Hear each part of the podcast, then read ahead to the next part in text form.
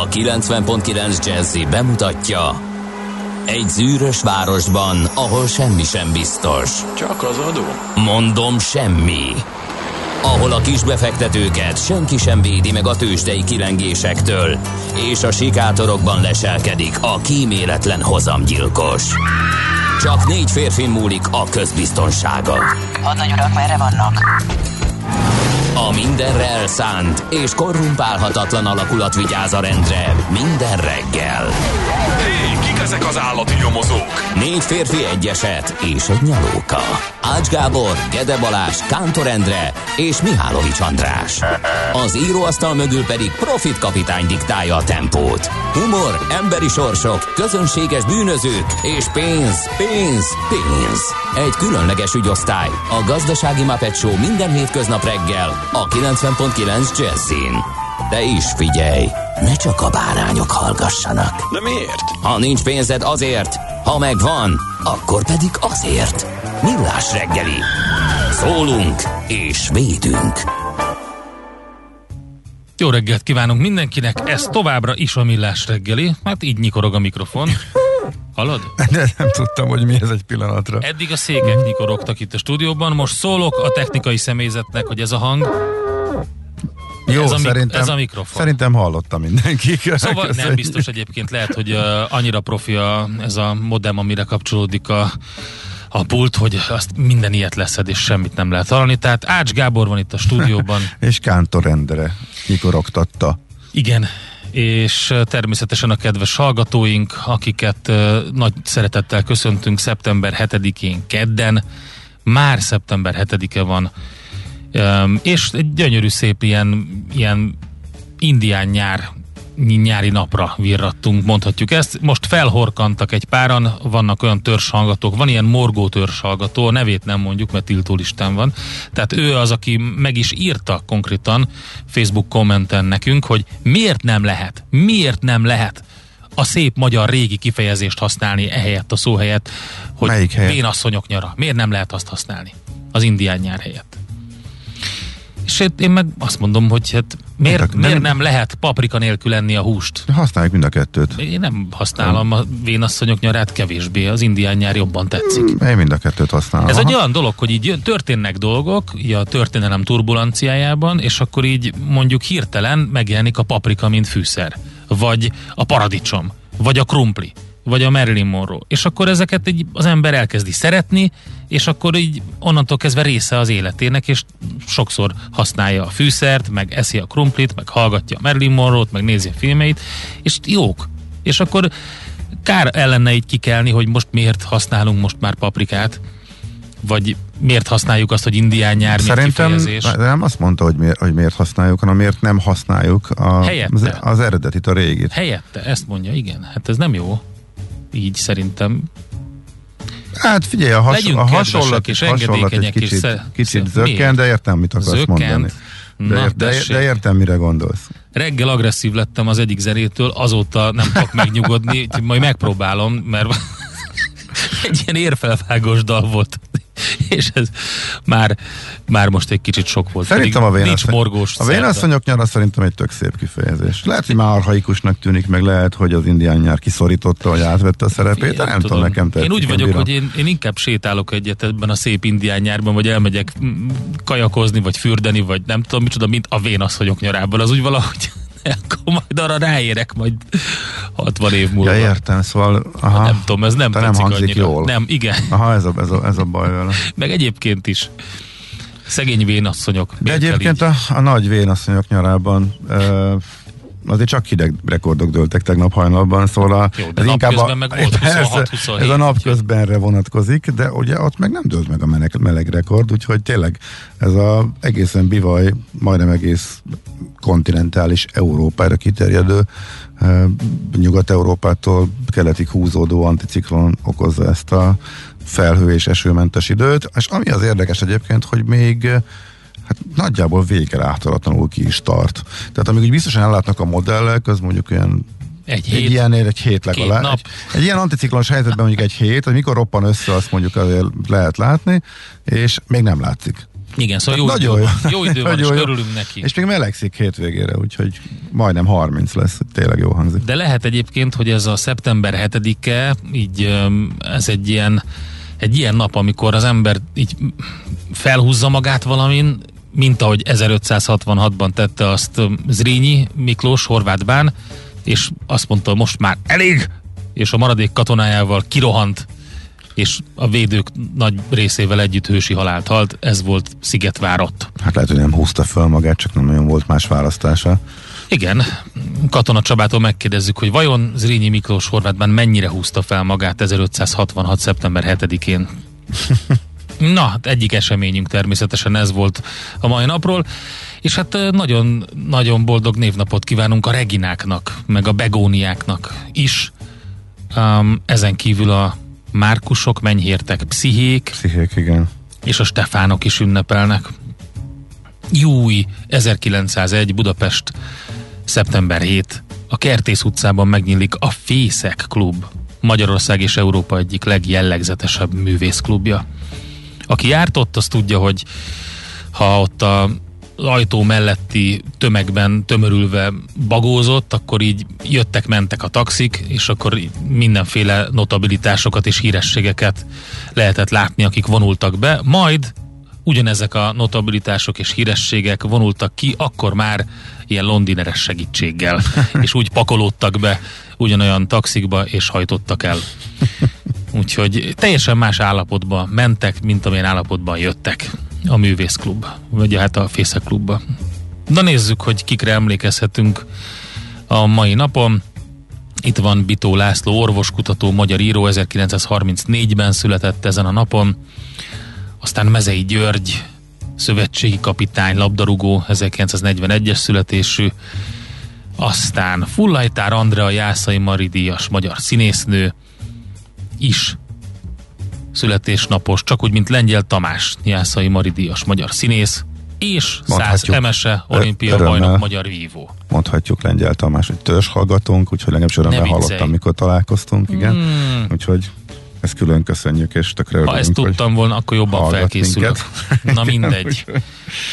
Minden esetre nagyon boldog születésnapot akkor. Száz Emese meg nekem egészen elképesztő élmény volt. Ő volt az a egyik legnagyobb szurkolói élményem, hogy a semmiből csak úgy nézegettem az olimpiai közvetítést. És egyszer csak. És egyszer csak megint nyert, megint nyert, és ahogy fokozódik a és ahogy már hú, már elődöntő, hú, azt már mindenképpen nézzük meg, ott már teljes eufória, és utána a És a döntő. végén a legnagyobb száz Emese rajongó lettél. Hát figyelj, eh, nyilván elképesztő módon kijött neki ott a lépés, és nagyon-nagyon szimpatikus volt, ahogy vívott, meg avóta is, amiket nyilatkozik, és igen, tehát én nagyon-nagyon nagyra értékelem, Igen, valahogy, ami ott történt, és, igen. és igazából ez volt az, amire abszolút Igen. nem készültem, én nem is, nem is ismertem őt épp, hogy csak a nevét, nem tudtam, hogy ő mennyire esélyes, meg ilyesmi, és azért volt egy óriási meglepetés az egész, hogy végigkövettem a Senkit az ő nem szeretnék vívását. megsérteni, de amikor a vívók nyilatkoznak, akkor kicsit komolyabb mondatokat lehet hallani, mint amikor mondjuk a futbalisták nyilatkoznak. Jaj, hát ez...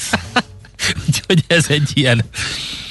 De szerintem itt ez a futbalistáknak szólt, és bárkit behelyettestettél volna a másik oldalon, nem? Vagy ki van ott a vívóknak? Nem, bárkit nem. Van egy csomó, van egy pár sport, ahol érdekes módon nagyobb a nagyobb a, a mondjuk a diplomák aránya, vagy, a, vagy, a, vagy, vagy, a, vagy az intelligencia szint. Ez van. Ez, ez van ilyen, vannak ilyen sportok. Nem szeretnék egyet-kettőt kiválogatni, de szerintem mindenki tudja, hogyha nézi a sportközvetítéseket és né- nézi a nyilatkozatokat, hogy hát előfordul. Jó, meg hát nyilván Szilágyi Áronnak már az első berobbanása óta állandó jelzője lett a szuperintelligens vívó, meg amit ugye a sajtó körülötte ez ügybe csapott, úgyhogy eh, lehet, ez is benne Nézd, volt. ezt vívókörökben többet mozogtam, ezért jó, azért tudom, tehát Mhm. mm. úgyhogy ez, ez, ez, ez, biztos, és mondom, még azért párat ki lehetne emelni, de ez nem a sporton természetesen semmit nem változtat a sport érdemeken, és nyilván sztereotípia, de ettől függetlenül vicces volt. Egyébként, ha már itt tartunk Szilágyi Áron és Szászemessel, tök jóban vannak, és közösen dolgoznak az Na. utánpótlás nevelésen. Hallottam egy félfülül egy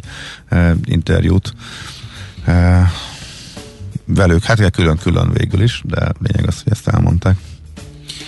A most következő muzsikához semmit nem fogok mondani, legfeljebb annyit, hogy kultrovatunkban majd egy hosszabb kitekintés következik. Most csak annyit, hogy nagyon Jocelyn Bomon. Hát meg fogunk rá emlékezni, az biztos, a kultrovatunkban a műsor végén.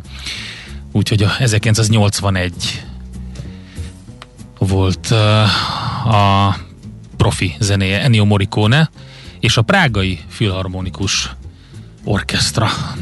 A Prágai Filharmonikusok játszották egyébként ezt a felvételt. De van még, úgyhogy ha aki hallgatja végig a műsort. Mármint ebből a filmből? Vagy nem a film, ebből a filmből, más filmjeiből Aha. végig válogattam egy jó párat, úgyhogy lesznek a műsorban elhelyezve belmondó filmzenék, különböző uh-huh. Korszakából, különböző filmjeiből. Na, nézzük akkor, hogy mit ír a sajtó. Egyébként 0 30 20 10 909, ide lehet nekünk írni Viberen, Whatsappon, SMS-ben. Hát tegnap erről beszéltünk valamennyire, Heuréka élmény rovatunkban, és meg is van az első magyar induló milliókat érő emoji kollekcióval száll be. Az első magyar művész az NFT piacra. Um, írja 444.hu, szeptemberben piacra kerül az Emograms, ez az első magyar gyártású nem helyettesíthető token kollekció. Kis Miklós nemzetközileg elismert digitális művész betűkből alkotott emoji kollekciójának darabjait. Hm. Itt van, em, em, emoji-ra szerintem rímelő millió forint értékű. Ethereumért árulják majd, úgyhogy az éter lesz majd az, amivel lehet fizetni ezekért. Ha ezt valaki így elolvasta volna nekem 1980-ban, azt mondtam volna, hogy William Gibson és nem tudom, Hunter S. Thompson közös regényének valamiféle um, adaptált, ilyen, ilyen adaptált regényének valamiféle összesítőjét hallom. Tehát amikor azt mondják, hogy éterért lehet fizetni majd az emojikért, az nagyon skifi. Minden esetre ugye ez a nem helyettesíthető token, ez nagyon leegyszerűsítve lehetővé teszi ezeknek a digitális tartalmaknak a birtoklását, amit, amiket eredeti digitális tartalmaknak nevezünk, erről beszéltünk, ez a Non-Fungible Token NFT, rá lehet keresni a millástegeli.hu-n, ugye blokklánc technológián alapszik, ugyanúgy, mint a kriptovaluták, minden esetre ezen a piacon. Ez most elkezdett nagyon felfutni, pont a CNN cikkezett róla a hétvégén, hogy valami iszonyatos módon megugrott az NFT-k piaca, és hát így van magyar belépő is erre a piacra Kis Miklós személyében. Tehát a 444.hu-n olvasható ez. A napi.hu azzal indít, hogy az emberek kicsit máshogy érzik a béremelkedés ütemét, mint mm-hmm. amit a hivatalos KSS statisztika jelez. A statisztika módszertanának a kritikájáról már e, többször e, beszéltünk mi is, ez közgazdász körökben is egy e, komoly téma. Itt most a pózuskutató, hát mondhatjuk, hogy szokásos felmérése, mert szerintem havonta, vagy akár havonta kétszer is különböző dolgokban készít a napi.hu és a pózuskutató felmérést. E, azt kérdezték meg, hogy mennyit éreznek az emberek egészen eh, konkrétan. 8,9% a hivatalos szám, hogyha jól emlékszem, 8,4% bocsánat, eh, a tavalyi évre, a bruttó átlag keresett 428 ezer forint, a nettó pedig 240, nem, 284 ezer forint volt, eh, ami nagy mértékben nőtt Magyarországon az elmúlt napokban. Tehát a nettó átlag már közelíti a 300 ezeret, ennyit eh, visz haza zsebben egy átlag magyar munkavállaló, és hogy mennyit eh, éreznek, ez a béremelkedés ütemben a 8 félhez, a 8,4 élethez képest 31 százalék azt mondja, hogy 5%-nál kisebb mértékben nőtt a bére, 12% mondta azt, hogy 5 és 10% között, és mindössze 7% mondta azt, hogy 10%-nál nagyobb differencia van a tavalyi és a jelenlegi bére között.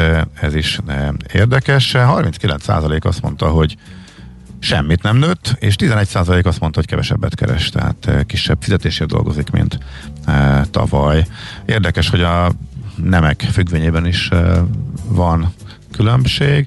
A nők 42%-a mondta azt, hogy nem mhm. változott a bére, tehát jóval többen, mint a férfiak esetében. A csökkenésnél viszont a férfiak mondták többen, 9% a hölgyeknél és 14% a férfiak esetében, úgyhogy ennyit a pulzuskutatóról. 24.hu nagyon részletes összefoglalóval, összeállítással indít. Egészen konkrétan azt az egész Európát, illetve az európai kormányoknak komoly fejtörést okozó kérdést, hogy bevezethető-e a kötelező oltás, illetve hogy kinek Igen. és hogyan, és országoként eltérő megoldások. Van, aki nagyon beleállt ebbe, tehát vannak olyan országok, ahol ugye a, próbálják a politikusok a járványt úgy kezelni, hogy a az emberek közvélemény hangulatával szemben menve is e, nyomni azt, amit a tudomány e, mond, hogy azt úgy kell csinálni, meg vannak, akik eh, száz százalékban a hangulatra alapoznak, és magasról tesznek arra, hogy a tudomány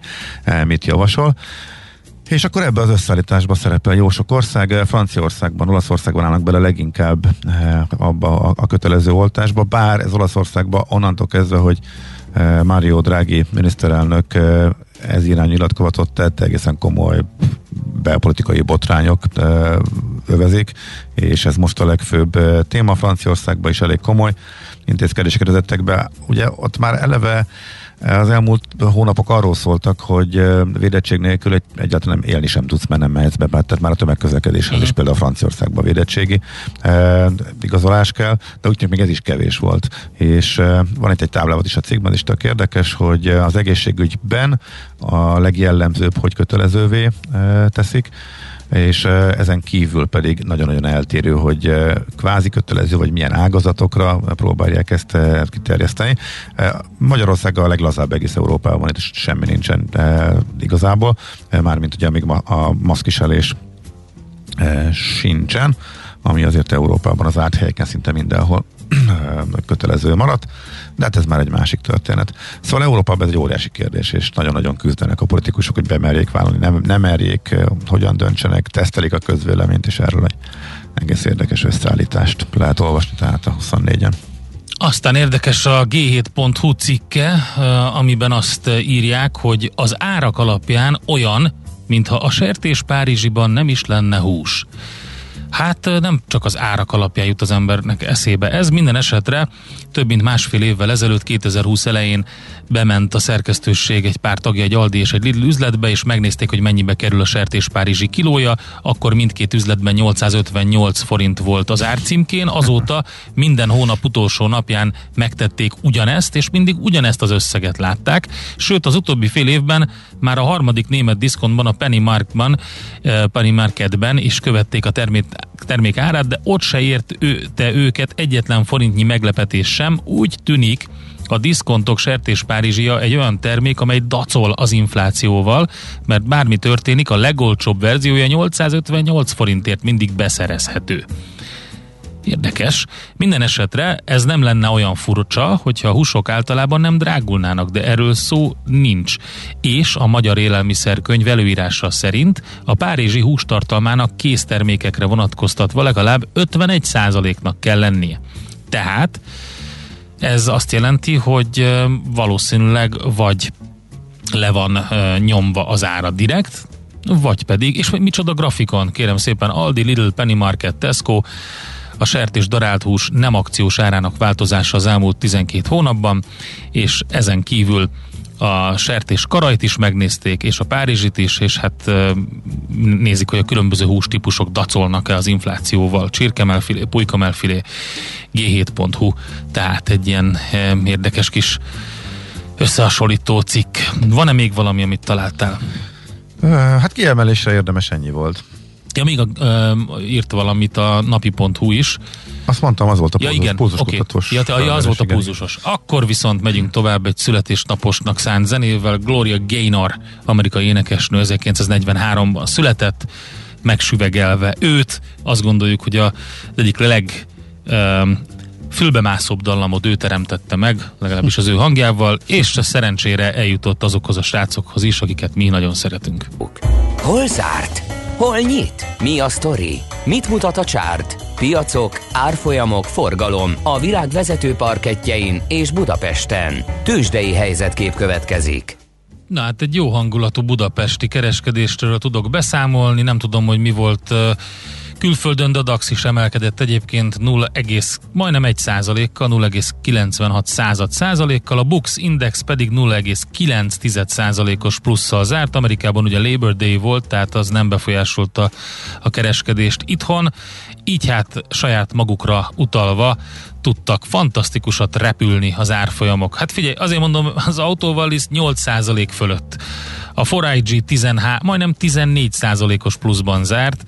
Azt mondja, hogy a Masterplast 5,4%-os plusszal, az Opus 2%, és akkor ezek ugye a kis papírok, amikről mostanában beszélünk. A Magyar Telekom visszaesett 1%-kal, a blue chipek közül a MOL fél százalékkal, és az OTP meg a Richter tartotta a buxot legalábbis. Azt mondja, hogy az OTP 2%-kal emelkedett, a Richter pedig 0,4%-kal. Még a Waberers is odafért az emelkedő sorba, másfél százalék volt majdnem a vége.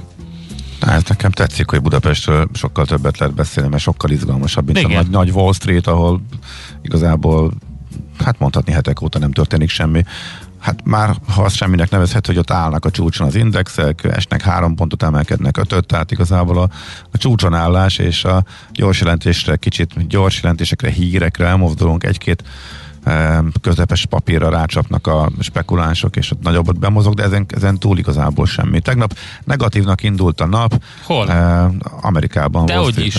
Ott nem volt semmi. Labor Day volt. Ja, tegnap volt a Labor Igen. Day. Tegnap a péntekit néztem. Melyiket? Én nem néztem, néztem is a kereskedést, ja. azt nem te...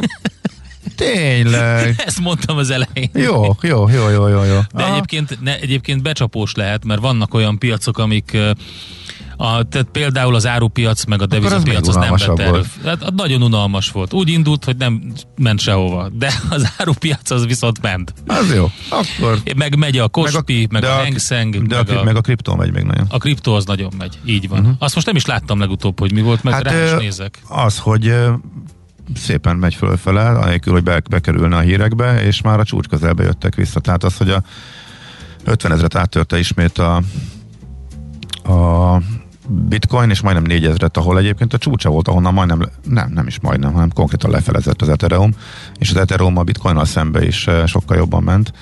Eh, az, hát mióta hétvégén is nézegettem ezeket, ahol elvesztettem a fonalat tényleg, hogy mit melyik nap néztem. És Várjál, tényleg nem 52 ezer fölött van a bitcoin most már, Bizony. egy százalékos emelkedéssel, úgyhogy ezt a mágikus 40-et ezt úgy vitte át, hogy beszéltünk róla, hogy átviszi, és utána most már 52 ezer.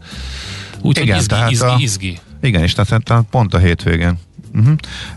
Ugye amikor először áttört, akkor körülbelül 2000 forinton kell mindenki, mindenki hátra hőkölt, hogy úristen, úristen, ez nem normális. Aztán jött a nagy visszaesés, amikor lefeleztek, akkor az egész világ ezzel foglalkozott, tele volt velük a sajtó. Most meg visszamentek, majdnem ugyanoda voltak, teljes csendben semmi sajtó visszhang, igazából a mainstream sajtóból teljesen kikapott, pedig a nagy pénzek itt voltak az elmúlt hónapban, és az elmúlt másfél hónapban tök egyértelműen. De, de térjünk vissza, mert meg a budapesti tőzsdén az még érdekesebb. Hát, hát tényleg a Wall Street semmit se csinált, tehát az, az De egyébként ez lehetett volna akár a pénteki nap is, mert akkor is egy nagy alig 0,1-0,2 százalék volt benne.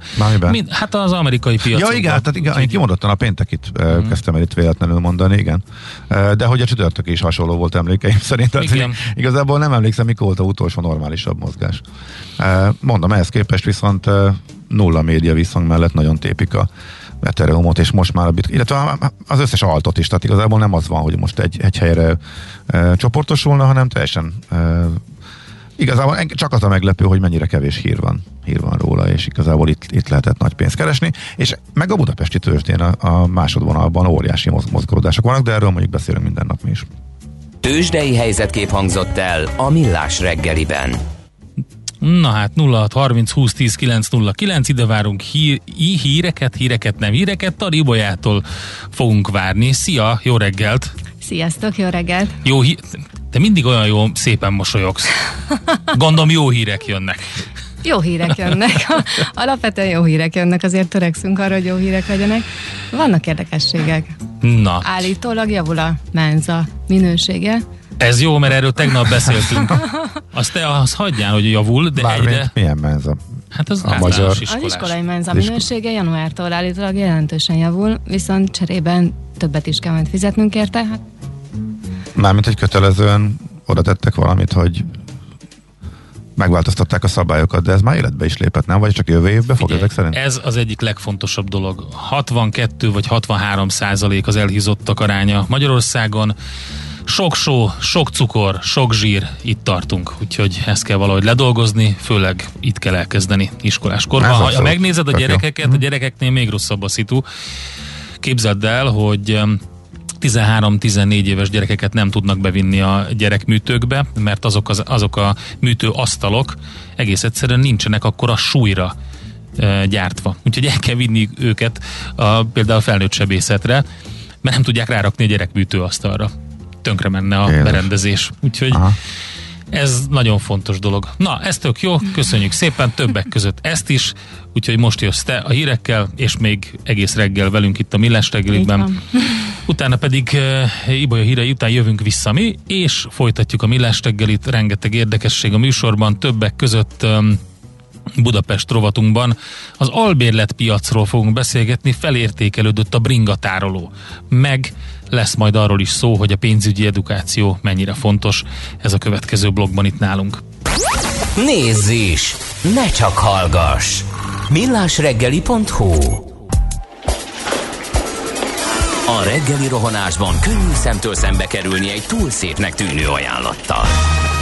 Az eredmény krétával körberajzolt tetemes összeg. A tethelyen a gazdasági helyszínelők, a ravasz, az agy és két füles csésze és fejvállalakzat.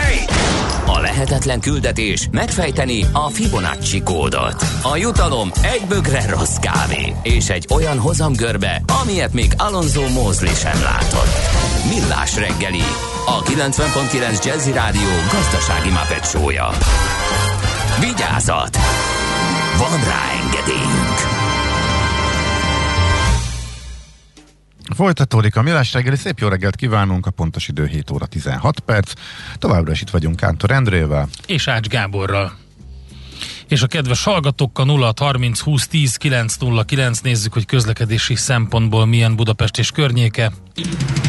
Budapest legfrissebb közlekedési hírei, itt a 90.9 jazz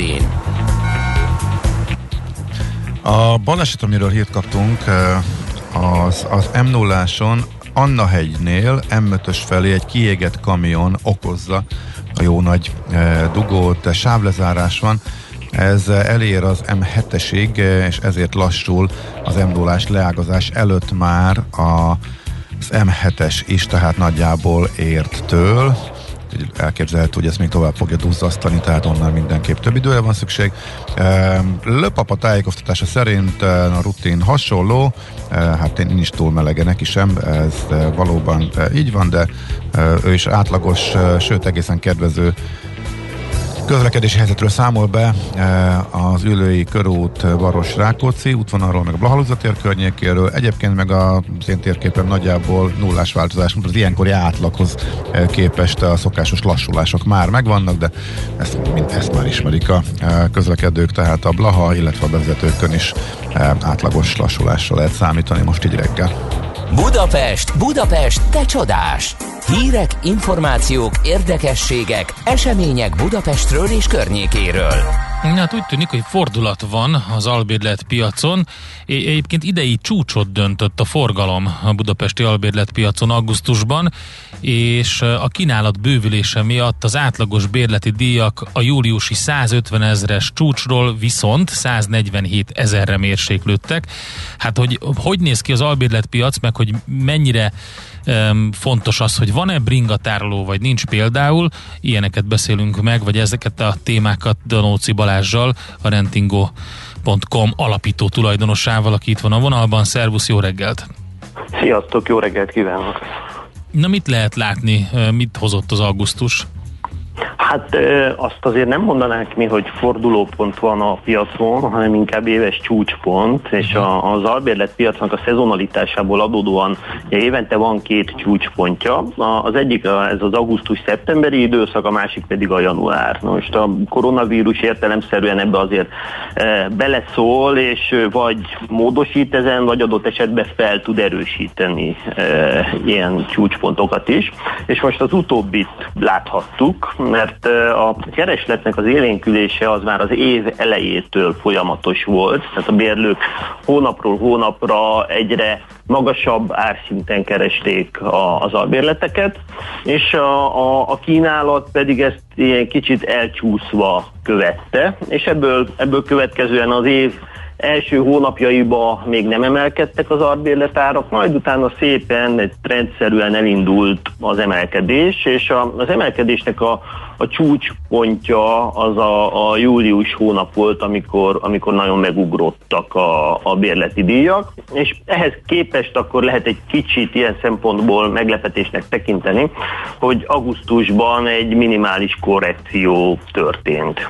De ennek a, a korrekciónak is ugye értemszerűen megvan a, a, az oka, a kereslet az, az továbbra is hatalmas volt, és ha a keresleti oldalt nézzük, akkor a, ami igazából a korábbi hónapokhoz képest újdonságnak számított, az a rengeteg külföldi diák. Mert, és főleg akkor, hogyha a tavalyi évhez hasonlítjuk. Most a, az egyetemek a jelenléti oktatásra készülnek, és, és mi azt látjuk, hogy a külföldi diákok térnek vissza Budapestre, illetve nem csak Budapestre, hanem Pécsen és Debrecenben látunk még nagyon erős külföldi diák keresletet a bérlakások iránt. Ők értelemszerűen egy kicsit magasabb bérleti díjat is hajlandóak megfizetni, tehát a keresleti oldalt egyetemen ők táplálták. A másik oldalon viszont nagyon sok új lakás jelent meg a, a kínálati oldalon, és ezek pedig elég jól beazonosítható módon az Airbnb piacra vissza nem térő ö, lakások voltak, mert láthatóan nem minden tulajdonos tudott vagy akart visszatérni a, a rövidtávú turisztikai piacra, mert ö, már megjelentek a turisták Budapesten, de nem olyan mértékben, így ők továbbra is a hosszú távon kiadó lakások kínálatát erősítik. Aha, tehát akik próbálkoztak és megnézték, hogy milyen a nyár, mit bírnak, és egy, voltak, akik most döntöttek el, vagy akár sokan voltak, akik most döntötték el, hogy hosszú vagy rövid távra adják ki a ingatlanjokat ezek szerint? Én ezt inkább már a korábbi, tehát a tavalyi évhez kapcsolódóan mondanám, tehát azért, hogyha ha visszaemlékezünk az első hullám végén, akkor tavaly nyáron is volt valamennyi e, turizmus, de, de nem sok, és akkor nagyon sokan döntöttek, hogy na akkor egy évre megpróbálják a hosszú távú bérleti piacot, és azok a szerződések valószínűleg lejártak nyáron, és akkor felmerülhetett a tulajdonosokba, hogy na most mi a helyzet, most mit e, tudnak csinálni, és akkor természetesen ha az ember csak a saját személyes tapasztalatát nézi, hogy megjelentek már a gurdulós bőröndök a fővárosban, sőt, megjelentek a hopon-hopok buszok is, ami egyértelműen azt jelzi, hogy van turista, de, de nem az a tömeg, akik, akik miatt gyakorlatilag az az Airbnb piac kialakult. Uh-huh. Oké, okay. akkor ez továbbra is nagy dilemma, ez világos, ez egy jó kérdés, hogy mennyien döntenek így. Arról viszont ellentétes infokat hallunk, hogy a lakások azok mennyire alkalmasak mindkettőre, mennyire kompatibilisek. Tehát mondjuk mennyire lehet egy lakást erre is, meg arra is kiadni, illetve a lakások mekkora hányad az, eh, amit lehet váltogatni. Tehát olyan, nem, nem olyan a kialakítása, hogy ez igazából csak hosszú távra jó, vagy csak diákoknak, vagy pedig a turistáknak, akik más eh, igényük van. Szóval nem tudom, ez az átjárhatóság, ez mekkora részét képezheti a piacnak. Hát én azt gondolom, azt gondolom, hogy ez te, tehát ilyen szempontból, tehát egyrészt teljesen átjárható, tehát sokkal jobban átjárható, mint mondjuk egy hotel szobák, mert ugye a tavalyi év során láttuk azt is, amikor a hotelek próbálkoztak arra, hogy akkor a, szobákat hosszú távra adják ki, na az egy sokkal nehezebb történet ott az átjárásban, mint a lakásoknál. Azt viszont látni kell, hogy egy teljesen más termék, ami a turisztikai piacon van, és ami a klasszikus hosszú távú albérletpiacon van. Mert a turisztikai piacon versenyezni a, a, a lakáskiadóknak a hotelekkel kell, ennek megfelelően azok a lakások, hogy a prémium lokációval rendelkeznek, teljesen felújítottak és berendezettek, gépesített lakások, ehhez képest a klasszikus albérlet piacnak a sláger terméke az nem ilyen. Ott sokkal fontosabb, hogy külön nyíló szobák legyenek, mert fajlagosan azt lehet legjobban kiadni, azt a lakást, másrésztről pedig a rugalmasan bútorozott lakásokat szeretik a bérlők, mert azok a lakásoknál értelemszerűen alakítható, hogy kinek mennyien saját bútora van, amit, amit vinne magával. Tehát ez az átjárhatóság, ez megvan, de értelemszerűen, tehát ha ami, ami nagyon jó lakás és nagyon jó termék az Airbnb piacon, az nem feltétlenül lesz nagyon jó termék a hosszú távú lakáspiacon, tehát ott nem tud olyan bérleti díjat elkérni a tulajdonos, mint amit, amit uh-huh. szeretne. Tehát jó, ez, egy, ez egy alap. Igen, tehát egy szűk kör az, ami tényleg szabadon, ide, ide is jó, oda is jó, és erre akartam én is akkor kiukadni ez két különböző lakástípus. Viszont akkor mit keresnek a hosszú távra kiadók? Milyen preferenciák azok, amelyek most nagyon népszerűek, hát hallottuk, hogy meg ti is írtátok, hogy a, van, aki kutyabarát, bababarát, de most a bringa barát is föltűnt a Jó, hagyjuk. Mi az, hogy bababarát? Még ezt én sem értem, tehát most abban mit jelent az, hogy bababarát? Hát ilyen bababarátot nem is értünk, de azért. mi azt mondjuk, hogy a, a, a, van, aki családbarát vagy gyerekbarát albérletek, illetve az állatbarát albérletek, uh-huh. az hosszú évek óta a, a nagy igény volt rá, tehát, de ez egy ez egy olyan dolog, ami nem magához, a lakáshoz kapcsolódik, hanem inkább a tulajdonoshoz, hogy engede gyerekes családot, a, tehát kiadja egy gyerekes családnak a lakást. Mi, van, illetve... van aki nem?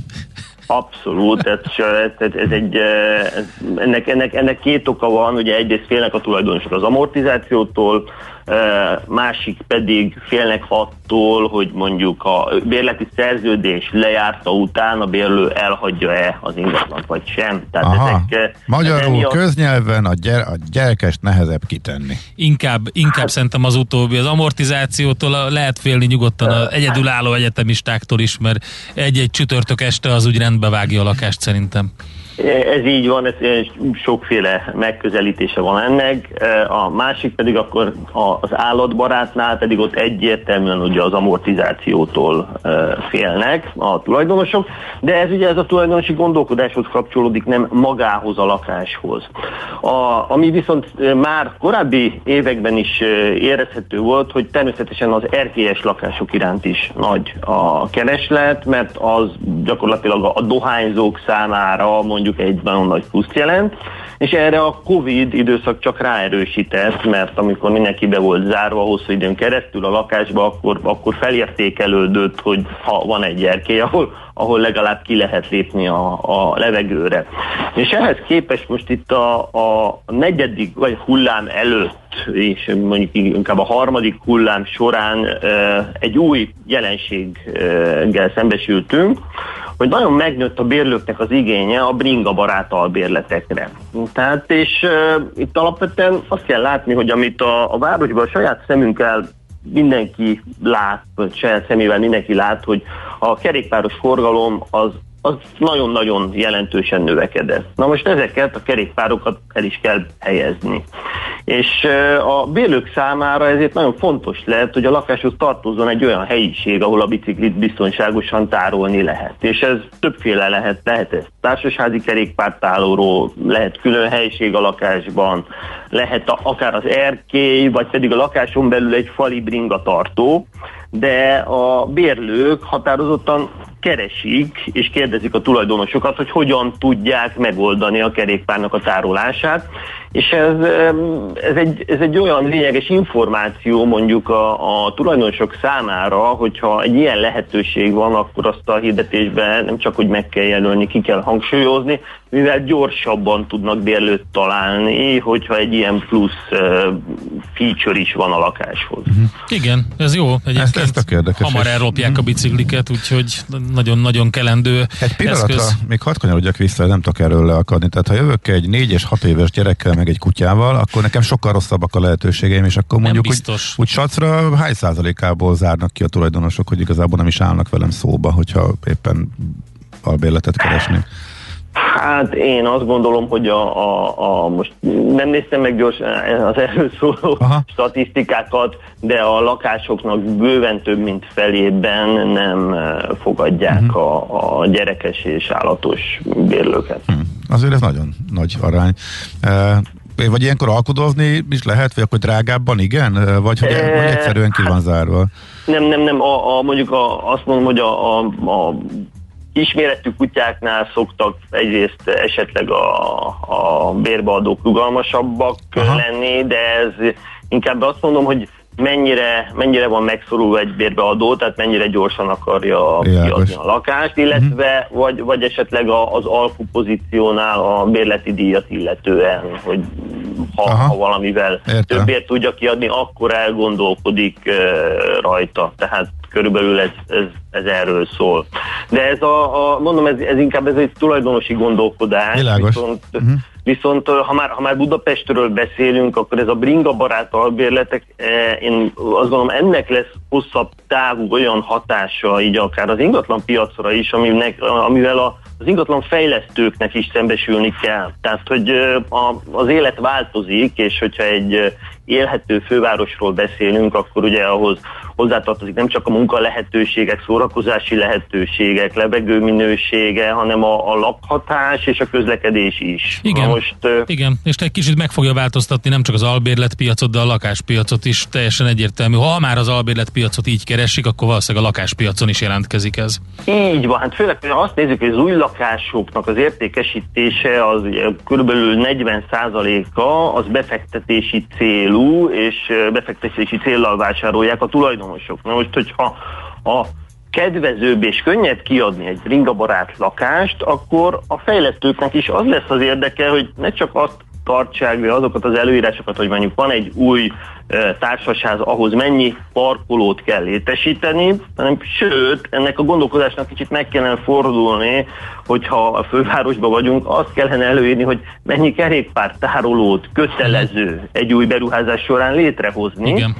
És azoknak, és én meggyőződésem, hogy ez egy-két éven belül ez át fog menni így a, az ingatlan fejlesztésen, hogy, Aha. hogy bizony ez egy, ez egy olyan előny lesz egy új beruházás során, amit érdemes hangsúlyozni a tulajdonosoknak, hogy úgy vannak kialakítva a lakások, hogy akár Világos. lent, akár a lakáson belül, tehát ez egy tervezési kérdés, hogy mondjuk úgy csinálod meg az előszoba részt, hogy van egy beugró, ahol adott esetben falra akaszthatóan két-három kerékpárt el lehet helyezni. Uh-huh. És a piac ezt Eh. megoldja akkor is, ha nem írják elő ezek szerint, mert ugye erre van igény, és ezt keresik a- az emberek. Így nem? van, így van. Tehát ennek tényleg olyan, olyan igény van rá, hogy, ö, hogy mi a rentingón egy külön szűrést létrehoztunk erre, hogy pont könnyítsük a, a bérlőknek, azoknak a bérlőknek a dolgát, akik kerékpárral költöznének. Így van, egy mozdulattal ki tudják maguknak listázni a bringa barát albérleteket. Balázs, nagyon szépen köszönjük az információkat, további jó napot, szép munkát nektek! Köszönöm, örülök, hogy itt lehettem. Sziasztok! Mi is köszönjük, szia, szia! Tanóci Balázsral beszélgettünk a rentingo.com alapító tulajdonossával a budapesti albérlet piac változásairól. Nekünk a Gellért hegy a Himalája. A millás reggeli fővárossal és környékével foglalkozó rovata hangzott el. 1973-ban vagyunk, amikor François Merlin, aki kém regényeket és különböző akcióregényeket ír, azzal szembesül, hogy összekeveredett az élete, a fikció és a valóság. A szomszédja, Krisztin, valójában Tatjana, aki orosz kém, vagy szovjet kém, és az ő szerkesztője, George Sharon, valójában Karpov tábornok így lehet összefoglalni a fantasztikus akcióvígjátékot, a Káprázatos címűt, aminek Claude Bolling szerezte a zenéjét. Ez nem az, aminek látszik.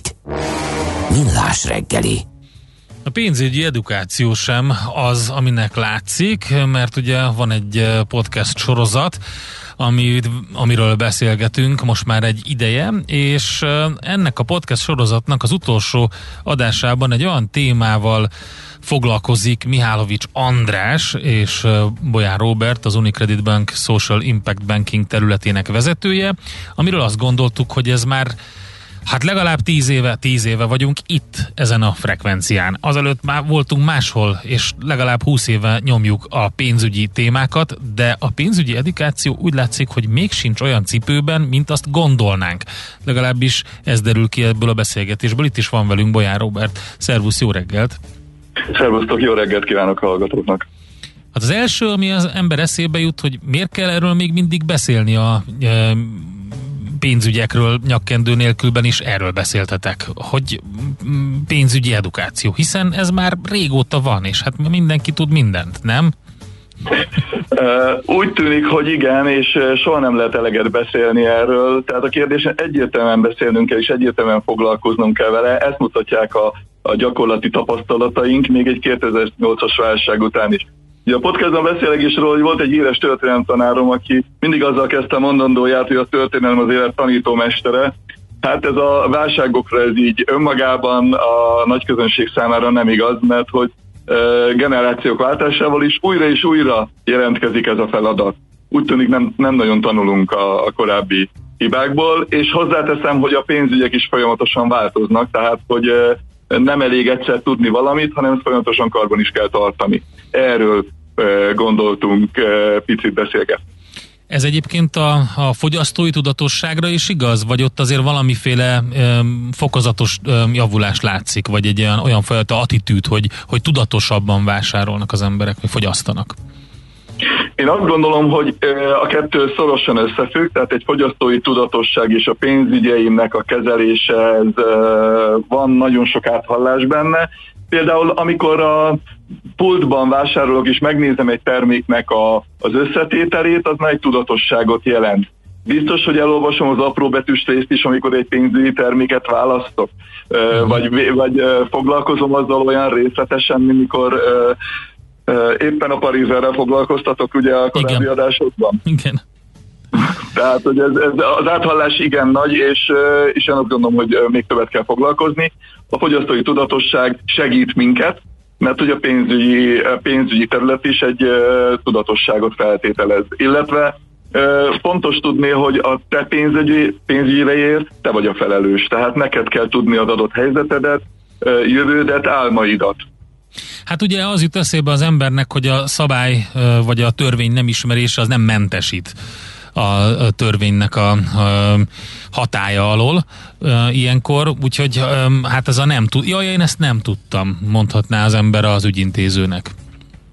Néha sokba uh, tud kerülni, és nem azért, mert esetleg rossz döntést hoz, hanem ugye egy csomó olyan fogalom van, mint amiről beszélgetünk is elmaradt haszon kategória. Ugye ez nem veszteségként jelenik meg, közgazdaságtalilag mi, mi talán úgy gondolunk rá, de, de ez a fogyasztóban, vagy a vásárlóban, vagy a pénzügyeknél ez nem nagyon tudatosodik. Mikor milyen termékbe fektessek. Ugye a, egyébként a hallgatók védelmében el kell, hogy mondanom, hogy a, a pénzügyi termékek is sokszínűsége, a paletta bővülése azért sokszor egy pénzügyi tanácsadónak is kihívás jelent kiválasztani mindig a legjobbat, vagy az ügyfélnek a legadekváltabb megoldást.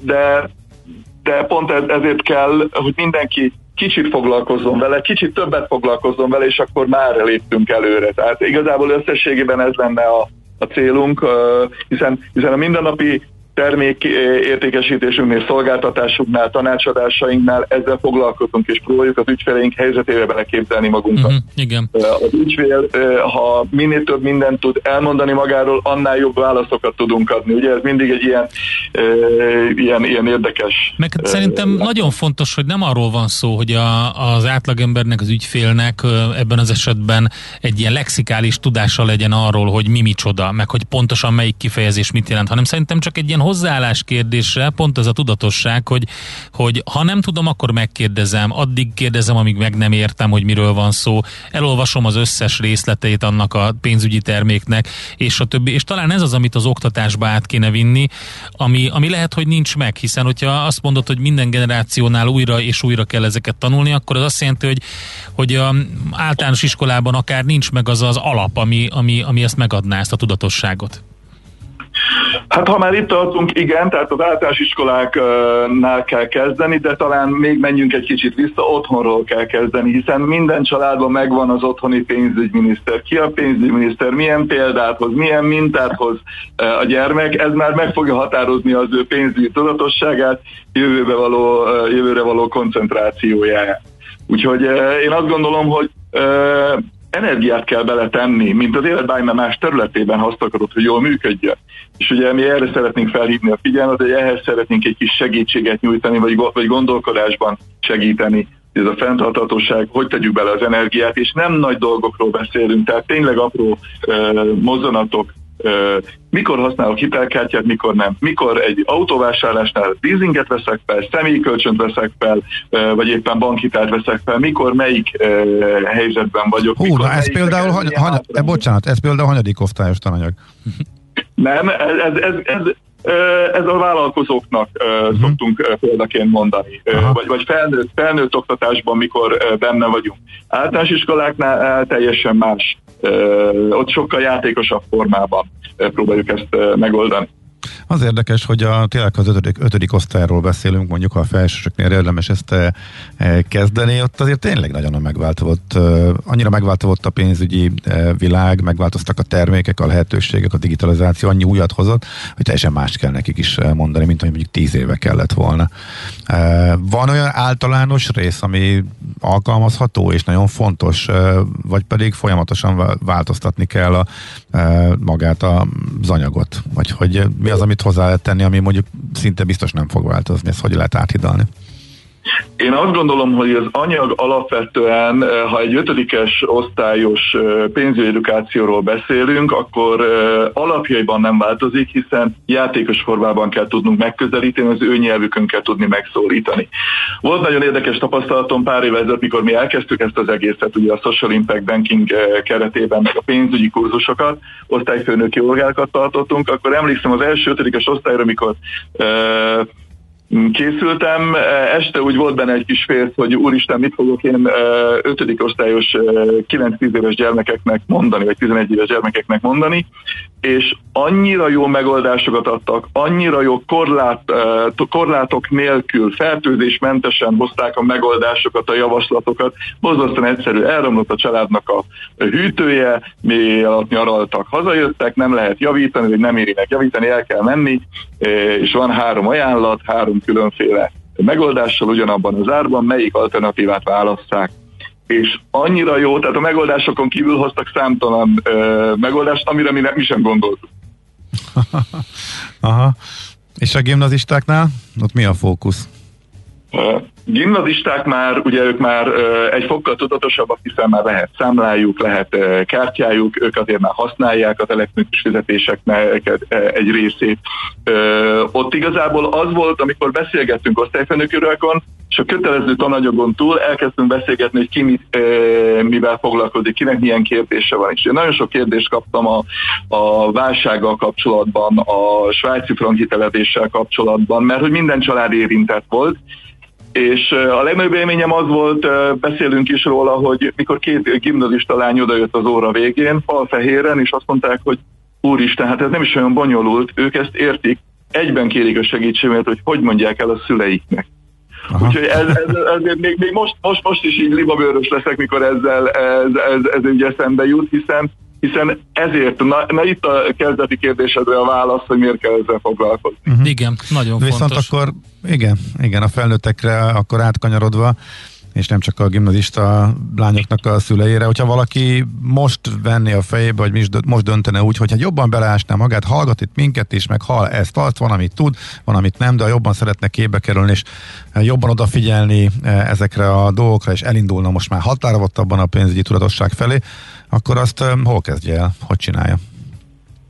Ugye a, azt, ha felismerte, hogy ezzel foglalkoznia kell, akkor uh, számtalan blog és uh, um, honlap foglalkozik ezzel, hogy milyen lépésekben lehet. Én azt mondanám, hogy ha meghallgatták a, a podcastunkat, akkor számtalan megoldást adunk arra, hogy milyen programjaink vannak. Tehát most nem akarok ebben reklámot csinálni, ha iskolákról beszélünk, van pénzhét programunk, a pénzhét program teljesen hozzáférhető mindenki számára példákkal, gyakorlati tapasztalatokkal, de vannak nyári táboraink, mi szoktunk tartani úgynevezett kurzusokat vállalkozóknak, vállalkozás alapításon gondolkodóknak, Úgyhogy keressenek nyugodtan, és ebben tudunk segíteni.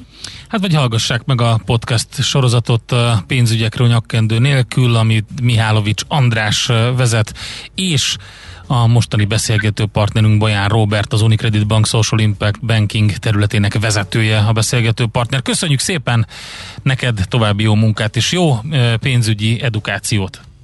Nagyon szépen köszönjük, és örülök, hogy ha tudtunk erről beszélni. Viszont Tudni akarod, hogyan lehet hatékonyabb a céged? Yeah! Szeretnél több energiát jobban felhasználva versenyképesebb lenni? Fontos lenne, hogy pazarlás helyett a megtakarításon legyen a hangsúly. Akkor jó helyen jársz. Cégenergia. Céges energiafogyasztás, energetikai tudnivalók, teendők és döntések. Áram- és földgázvásárlás, energiahatékonysági megoldások és megújuló energiafelhasználás. A Millás reggeli üzleti energiafogyasztás rovata. És a vonalban itt van velünk Kovács Domokos, az Alteo csoport MND és tőkepiacok vezérigazgató helyettese. Jó reggelt kívánunk, szervusz! Jó reggelt kívánok, szervusztok, és üdvözlöm a kedves hallgatókat is. Hát, gratulálunk, ismét csak abdostuk a fejünket, hogy milyen szép eredményt eh, produkált. Hát mondhatjuk azt, hogy a járványidőszakban az eh, Alteo ebben szinten majdnem eh, duplázás, de hát a befektetők is kapdosták, illetve nyomták a bájgombot, mert oldalazásból, kis emelkedésből szépen kitört az árfolyam fölfelé. Úgyhogy érdekelne bennünket részleteiben, hogy ez uh, hogy jött össze, illetve uh, min múlott. Uh, ugye vannak olyan szegmensek a cégnél, ahol mondjuk a fogyasztó erő, illetve a vásárlóerőnek a csökkenése az egyértelműen negatívan hat, de ezen jó csukán sikerült túlendülni ezzel a szép eredménnyel. Miből jött össze? Igen, hát összességében azt gondolom, hogy tényleg egy rekord eredményességet értünk el ebben az első fél évben, tehát mondjuk így összehasonlítás közben kapcsán mondanám, hogy mondjuk az idei első fél éves ebitdánk az, az magasabb, mint amit tavaly egész évben elértünk. Tehát ez egy kimagasló eredmény én azt gondolom, hogy alapvetően egy olyan helyzetben vagyunk, amikor minden összejött a számunkra, tehát ebben azért némileg a szerencsének is volt szerepe, ezt el kell ismerjük, de, de igazából én, én két dolgot emelnék ki. Az egyik az az, hogy, hogy úgy néz ki, hogy az eddigi fejlesztéseinkkel nagyon jól óra tettünk, nagyon jól eltaláltuk az energiapiac várható irányait, Ugye e, nálunk kiemelt hangsúlyt kapott a korábbi évek beruházásában az úgynevezett szabályozási központunk fejlesztése. Na ez micsoda Aminek... pontosan? Mert ugye ezt látjuk, hogy itt van egy nagyon nagy, gigantikus profit. Uh-huh. Igen, igazából nekünk úgynevezett ilyen kis erőműveink vannak, ezekben vannak ö, ö, földgáz hasznosító erőművek, tehát földgázmotorok is, és, és vannak természetesen megújuló erőművek is. Lényegében ez a szabályozási központunk menedzseli az egész energiatermelésünket és az erőműveinkkel van egy olyan képességünk, hogy tudjuk a villamosenergia rendszer támogatni abban, hogyha egyenetlenség van a magyarországi villamosenergia rendszerben, például azért, mert nagyon elterjedtek a megújulók, és azoknak a termelését nem lehet olyan jól előre látni, megjósolni, hogy hogyan alakul, ezért adott esetben, hogy úgy mondjam, kiszabályozásra van szükség. Uh-huh. Ebben mi tudjuk támogatni a villamosenergia rendszert, és mivel ezek a megújulók terjednek, úgy az ezen szolgáltatásoknak, amit a szabályozási központunk a rendszernek, vagy a Mavirnak egész pontosan tud nyújtani, ezeknek az ára felértékelődik úgy általában. Itt és egyébként, pontosan... bocsánat, tehát ár hogy alakul? Ezt lehet előre tudni, vagy ez egy piaci alapon változik? Ez, ez, hogy, egy, hogy piaci, ez egy abszolút piaci, ez egy tendereztetéses rendszerben kialakuló árak, tehát itt teljességgel ez egy, egy, egy abszolút szabad és erősen versenyző, egyre erősebben versenyző piac. És milyen gyakran változik az ár? Milyen gyakran vannak a tenderek? Hát ez, hát ezt én pontosan most nem is tudom, mert nem, nem én vezérem, de, de elég, elég gyakran, tehát így, így, így, így azt hiszem talán hetente is van tender Aha. olykor, tehát ez, ez mindig a Mavir igényeitől függően merülnek ezek fel. Uh-huh. Nagyon, hogy mondjam, a, ugye mi arra rájöttünk, hogy ahogy terjed a megújuló energetika Magyarországon, azzal párhuzamosan az ilyen típusú szolgáltatások iránti igény megnő. Tehát ezért csináltunk például egyébként földgázmotoros kapacitásbővítést a tavalyi évben, vagy jó közel 30%-kal növeltük a földgázerőművi teljesítőképességeinket, pontosan ilyen magas hatékonyságfokú, könnyen lefelszabályozható erőművek Aha. beszerzésére. Hát igen, nem lehet ugye a időjárási igen. viszonyoknak ki van téve a, a megújuló energia, így valahogy ki kell a rendszert szabályozni, ki kell pótolni, és hogyha így, egy gyorsan felálló e, ilyen például ilyen, ilyen gázerőmű e, van, akkor az, az nagyon gyorsan használható erre például. Igen.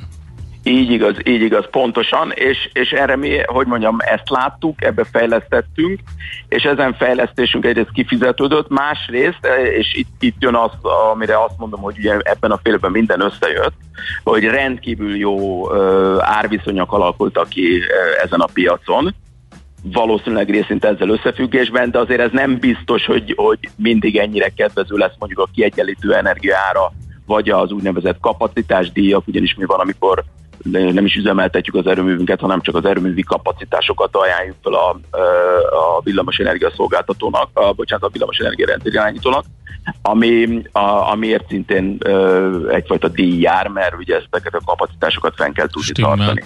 Van még itt nagyon sok minden, például a a szélerőmű park, ugye, ami 2020-ban lett akvirálva, akkor a Gibárti vízerőmű, és, és a kiskereskedelmi szegmens.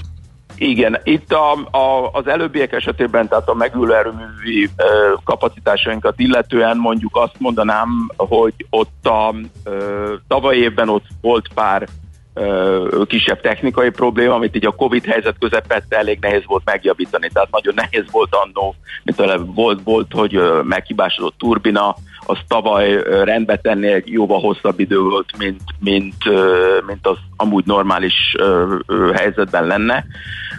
Idén ilyen hibák nem merültek föl, meg hát a Covid helyzet is sokkal jobb volt, tehát azok szinte hibátlanul tudtak termelni a szélerőműveink az idei évben a normál karbantartási munkák mellett, tehát ez is egyfajta plusz jelentett, hogy kevesebb meghibásodás és stabilabb működés a megújuló energetikai szegmensünkben. A kiskereskedelemre meg azt lehet mondani, hogy az volt az a szegmens, amit egyébként a leges legjobban sújtott a Covid. Tehát a tavalyi év teljesítménye ott kirívóan alacsony volt, talán profitábilis volt még így is, de kirívóan alacsony volt. 2021-es év ebből a szempontból kedvezőbb volt, bár azért idén is volt, meg hát sajnos van is járványhelyzet, de úgy néz ki, hogy ezt a piac kiheverte, a kilátások kedvezőbbek, a gazdaság egészen összességében sokkal jobban ment, és ezzel arányaiban párhuzamosan nekünk a kiskereskedelmi szegmensünk is jobban ment, úgyhogy ez egy nagyon szép felpattanást mutatott. Tehát. Aha, jó, ez azért érdekes, mert ugye a járványügyileg a harmadik hullám volt a legsúlyosabb tavasszal, és nektek viszont ez már egy visszapattanást jelentett.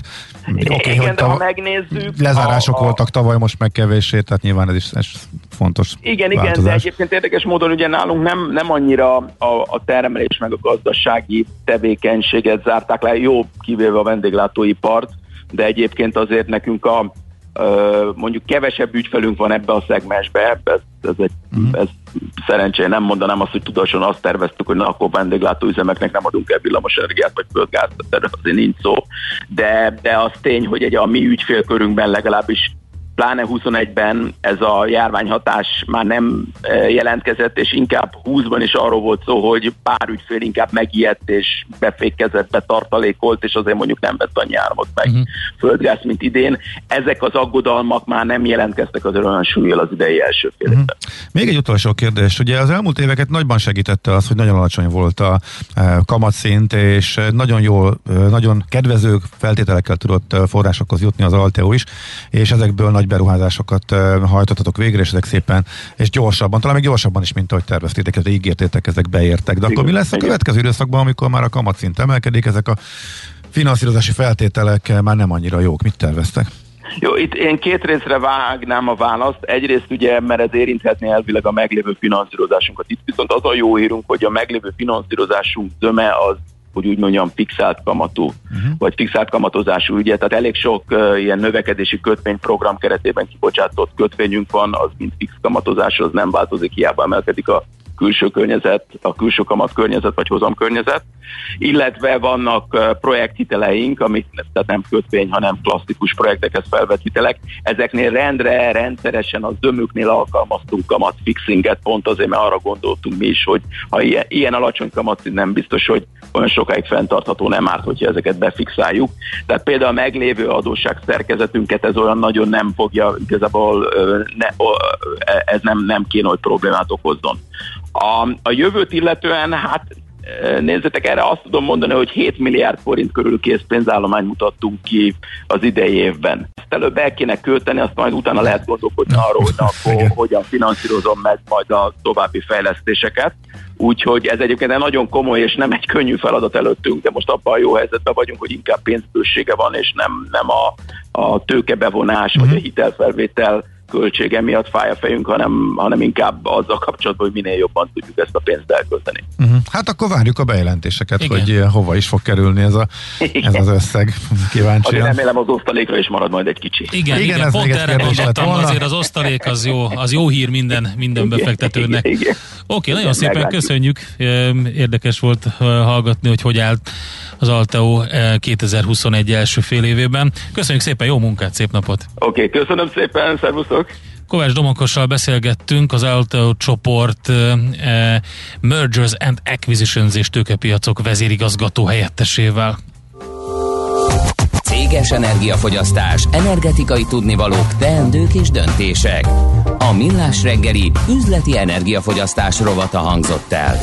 Honnan van a cégednek ennyi energiája? És folytatjuk a Bét igen, kis és közepes cég, cég kategóriájában jegyzett cégein szintén rekordárbevétel és profit emelkedő hatékonyság az első félében. Az Auto Wallisról fogunk majd beszélgetni. Nagyon Mi szépen emelkednek az árfolyamok a közép kategóriában a Béten, úgyhogy több cég is van, ahol érdemes a számok mögé nézni. Befektetők képet kaphassanak, hogy mi okozza itt az emelkedés, meg hogy el tudják dönteni, hogy vajon folytatódhat-e. Igen, az Auto Wallis vezérigazgatójával, Ormosi Gáborral fogunk beszélgetni rögtön 8 óra után, a hírek után. Műsorunkban termék megjelenítést hallhattak.